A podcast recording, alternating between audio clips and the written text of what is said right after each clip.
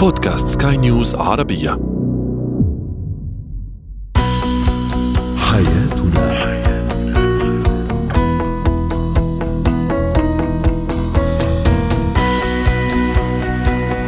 مستمعينا الكرام أهلا بكم إلى برنامج حياتنا برنامجكم اليومي الذي يعنى بشؤون الأسرة وباقي الشؤون الحياتية الأخرى والذي يمكنكم الاستماع إليه عبر منصة البودكاست سكاي نيوز عربية. معي أنا طيبة حميد. نتحدث اليوم عن قواعد فترة الخطوبة وفي زينة الحياة كيف تكون تربية الأبناء في ظل غياب الأهل ونسلط الضوء أيضا على إتيكيت السفر.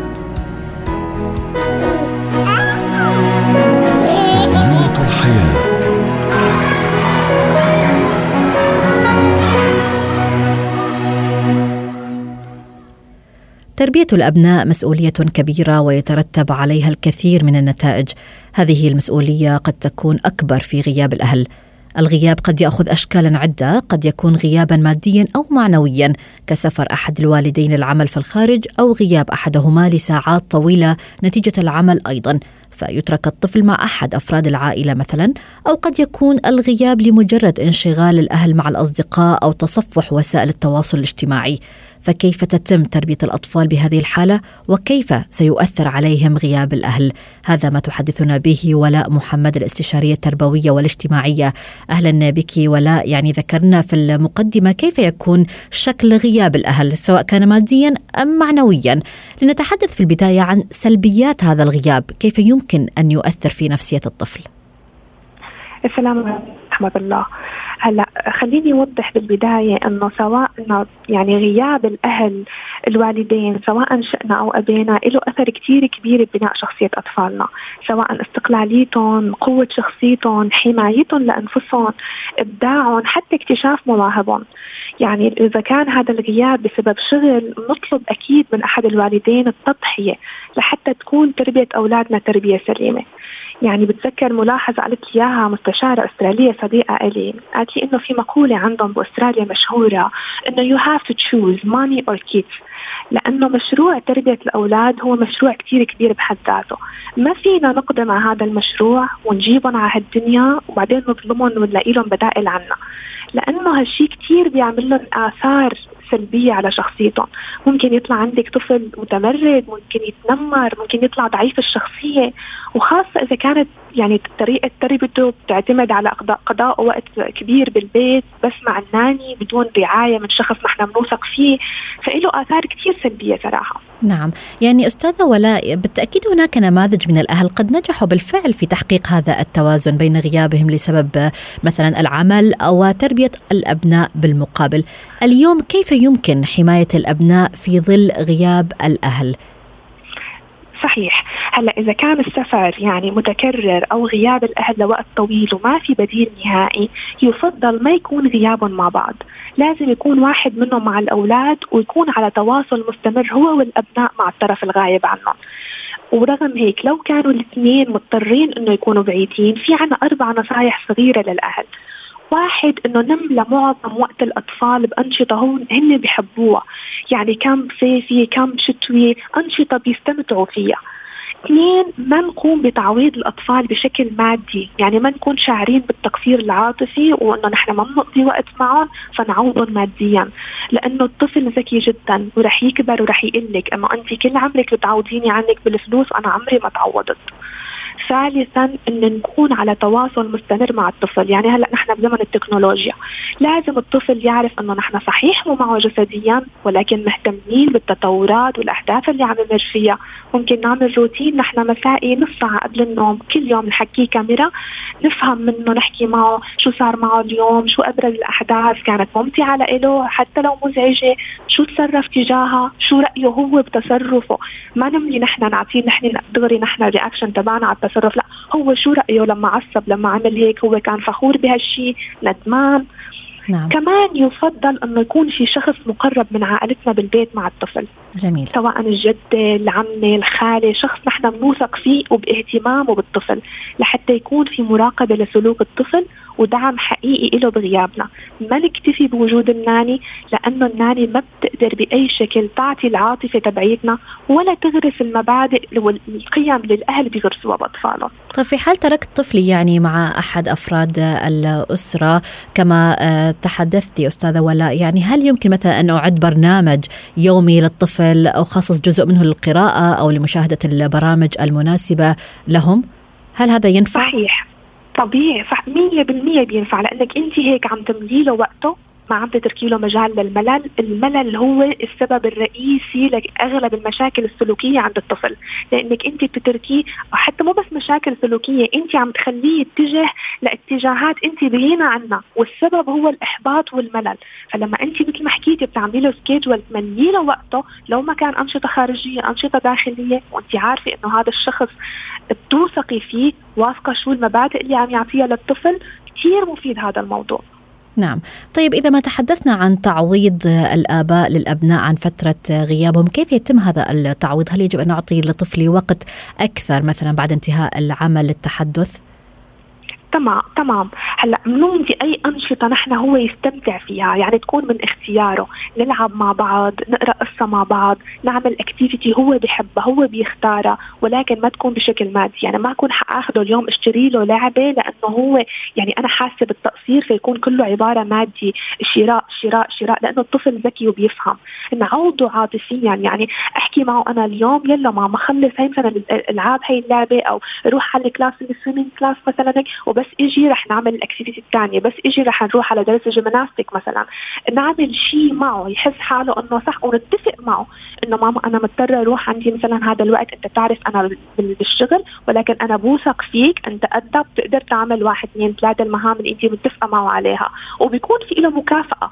يعني المكافأة مو لأنه أنا كنت غايبة وماما أنا كثير زعلانة وسامحني هيك لا المكافأة لأنه هو شخص رائع ومسؤول ومستقل وبيعرف يعمل هالأشياء. مثلا بيعرف يفرش اسنانه ويلبس الصبح وانت مش موجودة. بيعرف يكتب ال homework تبعه برافو يعني هي مكافأة rewards لإله. جميل.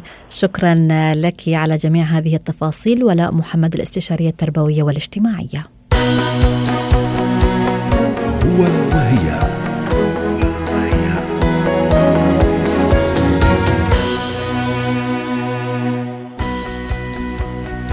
البعض قد يعتقد أن فترة الخطوبة ما هي إلا فترة تعارف بسيطة بين الطرفين إلا أنها في الواقع مرحلة هامة للغاية لبناء وفهم شخصية الشريكين حتى يصبحوا كيانا واحدا قادر على الاستمرار في الحياة الزوجية.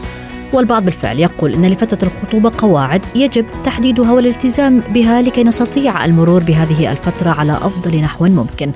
انطلاقا من هنا طرحنا السؤال التالي على مواقع التواصل الاجتماعي لسكاي نيوز عربية فيسبوك تويتر إنستغرام هل هناك قواعد معينة تتبعوها لتجاوز فترة الخطوبة بنجاح؟ من ضمن التعليقات الواردة كانت لشروق تقول الأحسن والأفضل تعجيل موعد الزواج لأنه لأن فترة الخطوبة لا تخضع لأي قوانين وانضباطات مينا تقول عدم الإطالة في الكلام عبر الهاتف النقال. أيضا فارس القبطان يقول الحب والحنية هي من القواعد الأساسية. وهناك تعليق آخر يقول التقليل من الهاتف والتقليل من المقابلات. أيضا أحمد يقول الخطوبة الفترة اللي كل بيتجمل فيها وبتعدي والكل بيحس أنها أجمل أوقات. أنا رأيي الصدق من البداية ووضع جميع القواعد التي يختلف عليها الآخرون. يعني قبل الزواج يجب أن تقول لشريكك طريقة حياتك. أيضا هناك تعليق من علاء يقول تقليل اللقاءات وتقليل المحادثات والإسراع بالزواج. للحديث عن هذا الموضوع تنضم لنا دكتور كارين إيلي المستشارة الأسرية والنفسية. أهلا بك دكتورة كارين. يعني بحسب التعليقات الواردة البعض فعلا وضع قواعد كالتقليل من اللقاءات والمحادثات الهاتفية لنجاح الخطوبة. ما رأيك بهذا الطرح؟ نعم يعني هي في مرحلة الخطوبة فيها ضوابط أكثر من قواعد. لأنه الخطر بس نقول في عنا قواعد نحن من بنخاف نفوت بلعبة الشروط لأنه بس يفوتوا اثنين بعلاقة ثنائية إن كان ما قبل الارتباط بالحياة الزوجية أو بعدها بقول أنا عم حط قواعد يعني كأني بشكل غير مباشر عم حط شروط على الآخر والعلاقة لا تبنى على شروط ولكن تبنى على تفاهم ضوابط وقناعات ممكن تأدينا لمطارح مشتركة وتأدينا لتفاهم على المدى الطويل جميل. لهالسبب بمرحلة الخطوبة حكما في ضوابط لأنه في كثير من الثنائيات بمرحلة الخطوبة بيعيشوا مرحلة المطلق يعني كل شيء مسموح كل شيء بيعيشوه بكميات. وقتها يمكن بيوصلوا لمطرح آه، الحياة بتختلف المنطق بيختلف ولكن بتضل انتظاراتهم تشبه الانتظارات اللي كانوا يحصلوا عليها بمرحلة الخطوبة هون ببلشوا يفوتوا بصراعات إنه تغيرت وعدتني بأمور ما عدت تلتزم فيها نعم. كنت هيك بطلت هيك وبصير فيها المشاكل طب إذا ما تحدثنا عن أهم هذه الضوابط كيف يمكن أن نلخصها؟ نعم. اولا يعني أهم شيء ما نكثر من ولا شيء بالعلاقة. يعني عدم الإكثار والمبالغة بأي شيء إن كان بالتعبير العاطفي إن نعم. كان بالاتصالات مثل ما ذكروا بعض المستمعين آه، إن كان بالهدايا المبالغ باسعارها وإن كان بالطريقة يلي كنا نلتقي فيها. فالمبالغة غير مسموحة على أي شكل آه، بنفس الوقت إني أنا أحط قوانين لشريكي إنه أنا بدي بهالعلاقة هيك وهيك وهيك. إذا أنت هو ما فيك تأمنهم يعني أنا ما بقدر أكون معك. في حين هودي النقاط بدهم ينطلبوا ولكن بشكل غير مباشر. انطلاقا من المعاش بين الاثنين بالطريقة اليومية الحياتية.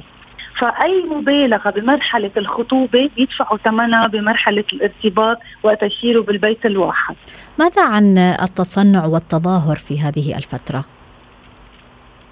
نعم. يجب أن نكون صريحين؟ ضمن إطار كو...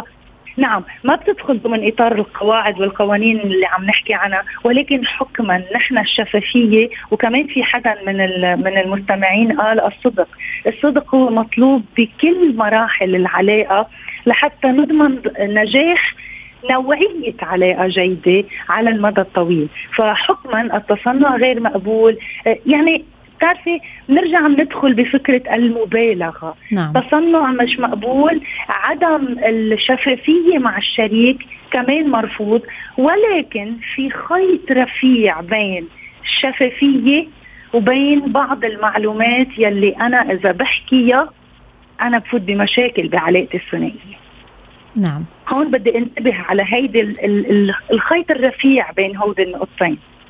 جميل. طيب إذا يعني كيف يمكن للطرفين أن يتفقا على هذه مثلا الضوابط في بداية الخطوبة؟ هل يجب أن يجلسا مثلا ويتحدثان عنها آه، كما نقول بالورقة والقلم؟ لا بمرحلة الخطوبة بنبلش نحكي عن النقاط اللي بتهمنا انطلاقا من اختبارنا. يعني آه وقت ابلش أحط ورقة وقلم وأقعد مع شريكي أنا هون صرت شخص آه آه فيني أعتبره أو سي دي فيني أعتبره عنده مشاكل معينة والقلق عم بقوده بالعلاقة.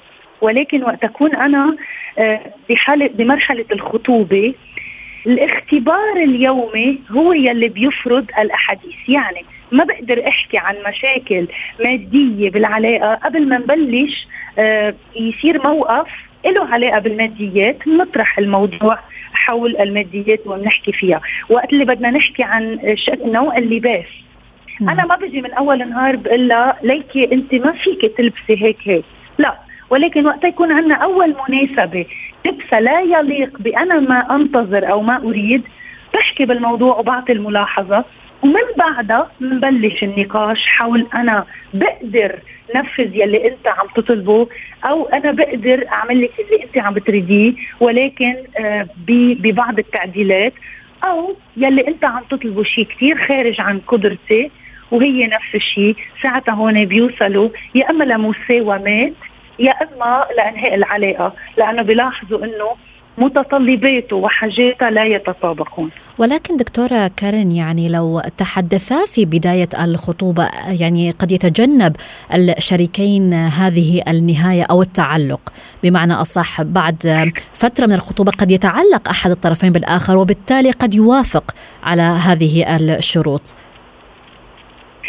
هيدي النقطة اللي عم تقوليها فيها فيها نظرة كثير مهمة. ولكن بدنا ننتبه بالنهاية تنوصل نحن لمرحلة خطوبة. نحن بده يكون سبقها مرحلة تعارف. وبمرحلة التعارف في مجموعة نقاط بدها تكون جذبتني بالآخر.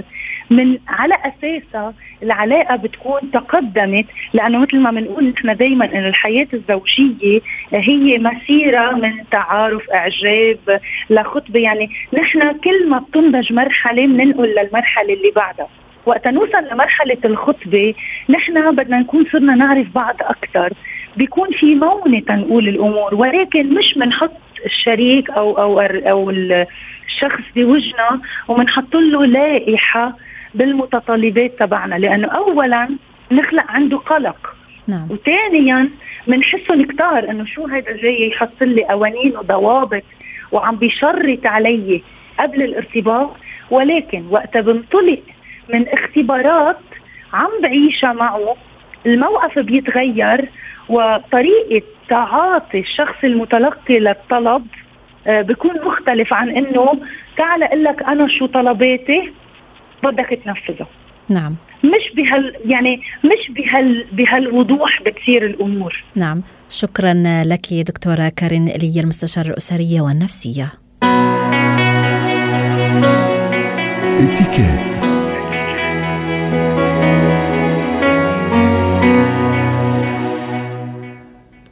اتيكيت المطار من الأمور الهامة التي يجب معرفتها فالكل يدرك إمكانية تعرضنا يوميا للكثير من المواقف المحرجة أو قيام البعض بتصرفات مزعجة لا تليق بالمكان الذي نتواجد به سواء كان ذلك نتيجة جهل البعض أو بسبب الظروف المحيطة بالشخص. وهنا يتدخل فن الاتيكيت من أجل الرقي بالسلوك الإنساني وضبط بعض التصرفات التي تصدر دون وعي من الآخرين. وبالتأكيد تعد المطارات من أكثر الأماكن ازدحاما فتجد من يستكمل بعض الإجراءات ومن هو بصحبته أطفال ومن يودع الأهل والأصدقاء وما إلى ذلك.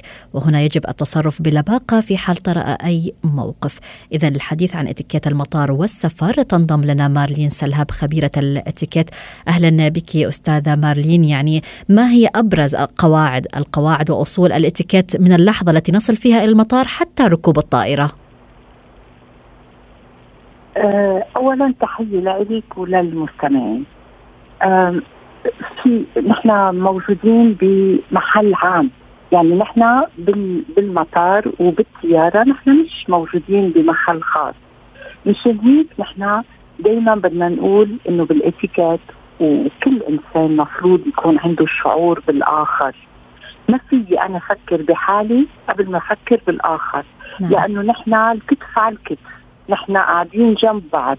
نحن نظافتنا بدها تكون بأول شروط قبل ما أنا روح على المطار. لأنه مش مهم بس استحم بس مهم كمان إني غير ثيابي. هيدول كلهم قبل ما أنا فوت على المطار. لأنه نحن بنعرف إنه هون أماكن عامة.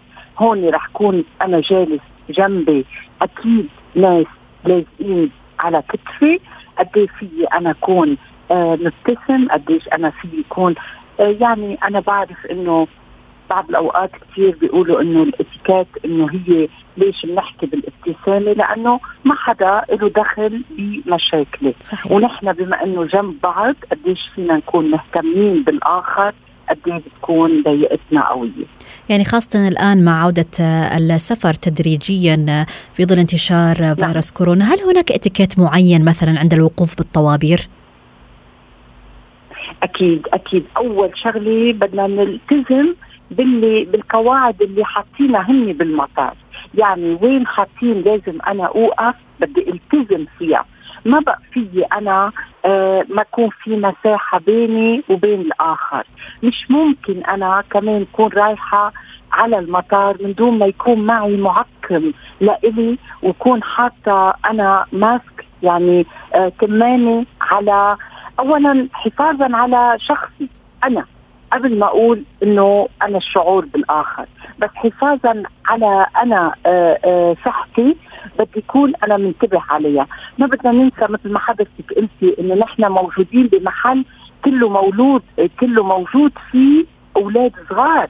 أولاد الصغار ممكن يحملوا هال آه، هالفيروس يقول هالميكروب من دون ما يكون في عندهم أي عوارض. يعني أنا كل الوقت بدي أكون مهتمة بأولادي أنا. ما بدي أتركهم هن يركضوا يمين وشمال ومن دون ما أنا آه اموا أموا حطت لهم كمامه أم إنه بتعرفي نحن بالشرق الأوسط كثير بنغنج ولد صغير. يعني حتى لو ما بنعرفه هدول أمور بدنا ننتبه عليها. هلا نعم. ما بعرف إذا حضرتك بدك تحكي عن على الصعود على الطائرة. تماما. عند التوجه إلى المقعد مثلا المخصص لنا. في حال مثلا وجدنا أستاذة مارلين شخص آخر جالس فيه كيف يكون الإتيكيت في هذه نعم. الحالة؟ نعم نعم. أول شغلة بدي انتبه عليها هي قبل ما أطلع على الطيارة إني شو الأغراض اللي أنا بدي أستعملهم بالطيارة. نعم. وهيدا شيء كثير نحن ما بننتبه له كلنا عملناها. بنحط الأغراض وبنصير آه بعدين ملبكين تنرجع نلاقيهم نحن بدنا ننتبه على هيدي الأمور بالمطار. يعني أنا بدي أعوز اللابتوب أنا اشتريت كتاب بدي أقرأ فيه أنا عندي آه، أمور بدي اعتازها بدي أحطها بالشنطة اللي لازم أنا أستخدمها كل الوقت هيدي بحطها تحت رجلي.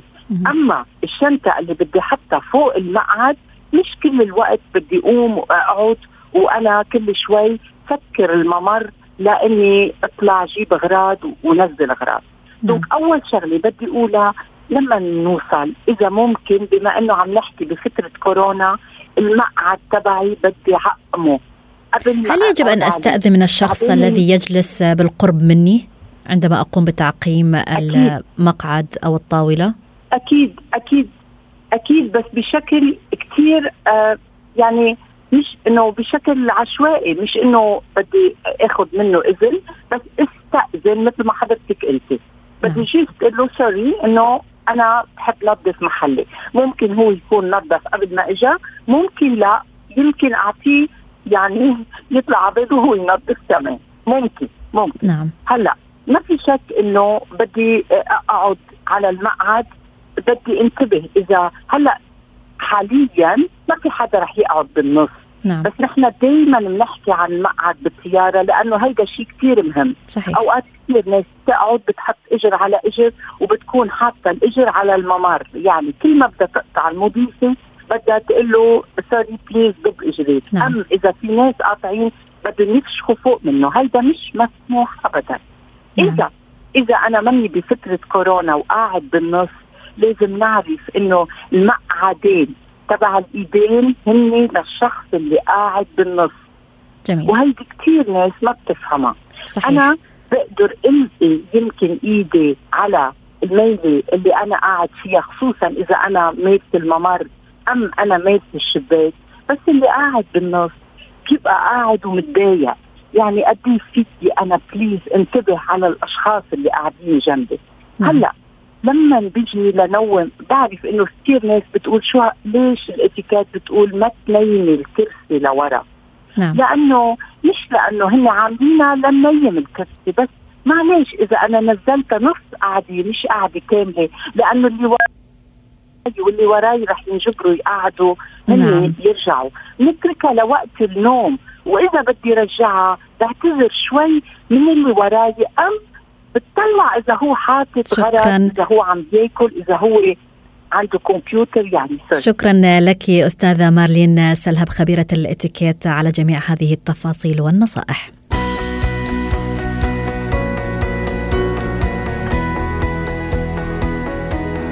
إلى هنا نصل وإياكم مستمعينا الكرام إلى ختام برنامج حياتنا